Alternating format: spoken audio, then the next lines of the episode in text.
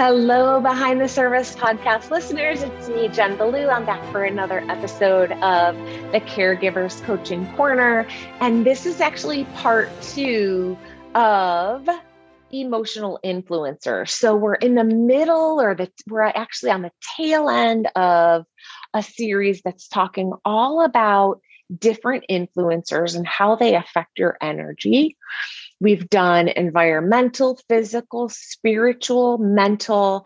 And then last week we talked a little bit about emotional influencers.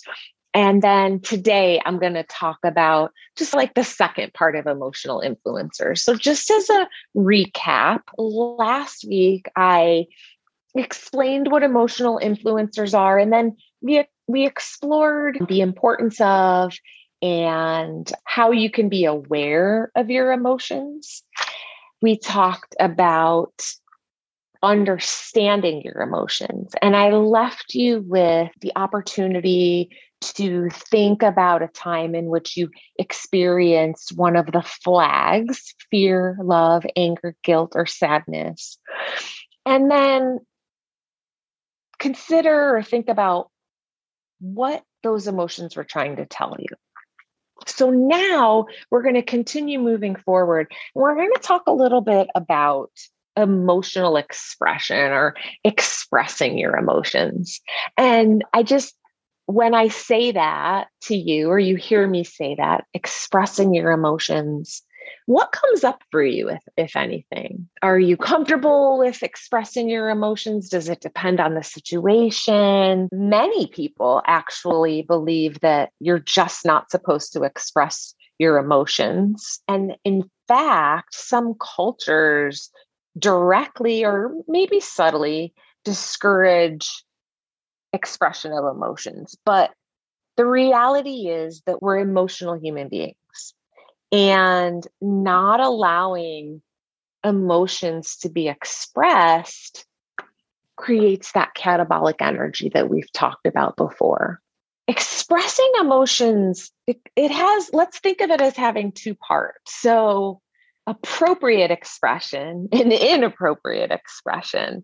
And I kind of giggle because, again, like some people think that no matter how they express their emotion, at least they're expressing it.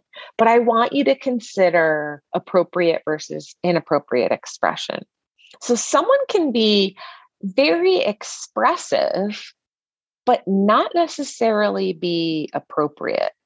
So, an example might be you make a comment about something and somebody, a loved one, your significant other, maybe your best friend, a child, rolls their eyes. I think we could probably agree that would be an example of an inappropriate example of expressing emotions. Another example might be you watch someone yell at again, maybe their significant other or a best friend or a child without cause, and then they just storm out of the room. That might be another example of an inappropriate way to express emotions. So let's pause here and think about how you express yourself emotionally. Are you someone who wears your heart on your sleeve and people can read like a book? Are you thoughtful and considerate, even if you disagree with someone? Are you approachable? Are you authentic and present with others? Or maybe are you someone who sh- doesn't show much emotion, no matter what the situation is? Are you unapproachable or do you experience feelings of being numb? Just take a moment to think about how you express yourself emotionally. And then one other question here, just for you to reflect on, is how does your the current way that you express your emotions affect your energy? Just a few things to think about specific to emotional expression. Let's talk about emotional control, which is really the ability to manage your emotions. And this is essential because it allows you to respond, not react to situations. Emotional control, or it might be important to think about emotional control as the ability to control both your emotional reactions in a given moment, as well as the thoughts that created those reactions to begin with. So, we could call that like cause and effect, if you will. It's important to remember that our emotions are just that they're our emotions. So, even though we might not think so at the time, we created those emotions and we can recreate them anytime we choose. Emotions only hold the power that we give to them. That's another one that I just, I need to repeat it for myself. Maybe for you, but I definitely need to repeat that for myself. Emotions only hold the power that we give to them. Most or nearly all emotional responses are learned. Again, nearly all emotional responses are learned. And so, considering the questions that I ask you, or maybe exploring some of the suggestions that I give to take a day or a few days to notice different things and maybe keep a little journal can really be helpful because it allows you to learn more about yourself. And then with that awareness, you can decide what the next steps are, responding instead of reacting. It's important to recognize that someone can only push a button that already exists. So, for example, if you're confident in your job, whatever your job entails, if you're confident in your job and someone says something derogatory about how you handle a particular incident at your job, more than likely you're going to brush it off. You might not laugh it off, but you're going to brush it off. But if you're struggling in your job or you don't feel super competent in your job, you might take the comment personally and get really upset by the remark. So, again, that remark only pushes a button if the button already exists within you. So, if you doubt your ability in some area and someone reinforces that belief, your button gets pushed. Now, there is a process for dealing with buttons. It's a six step process. You can jot these steps down or you can just think about doing them based on a recent situation where one of your buttons was pushed. But this is a way that you can deal with buttons. The first thing is to stop. So as soon as you feel your button get pushed, stop and feel your emotional response. And then allow yourself to breathe.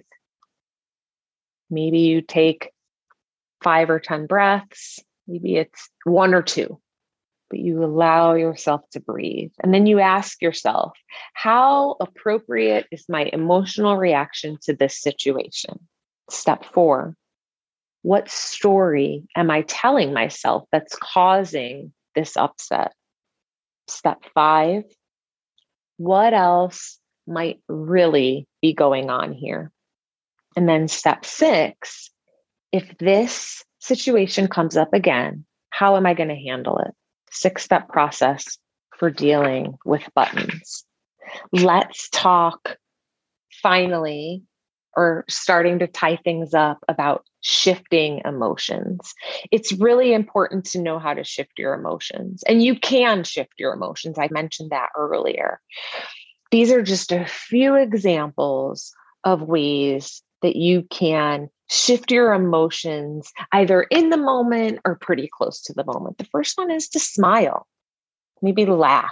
One that I just mentioned in the six step process for dealing with buttons breathe deeply. You can listen to music, you can exercise, take a walk, phone a friend, you can journal. Maybe you like to read, you can pause and read. You can stretch, spend some time with someone you care about. The list goes on and on, but knowing that you can shift your emotions in the moment can be really powerful. So think about a few ideas that you want to try the next time that you're interested or you can benefit from shifting your emotions. Maybe you jot them down or just pause and think about some ways that might sound appealing to you. So, when you know which emotions work best for you, you can proactively create those emotions that fuel you rather than drain you. Think of a time when you experience stress due to emotional factors. Maybe your buttons were pushed, or perhaps you even had some expectations that weren't met. What were the circumstances? Now, think about a time when you were doing something and you were in a really good mood. You felt really happy, or maybe you just felt calm or satisfied. What were the circumstances? Now compare the two situations in terms of the amount of stress and engagement you felt. That is our sort of conclusion, if you will, here on emotional influencers. Again, this was a two part episode. So if you missed part one, it might be helpful to go back and listen to that. One final suggestion is to maybe make a list or write down in your journal some potential emotional ingredients for your well being formula. And you can even make note of things that you tried, what worked, what didn't work, what you want to keep. In other words, with relation to emotional factors, come up with the specific ingredients that will be a part of your well being formula.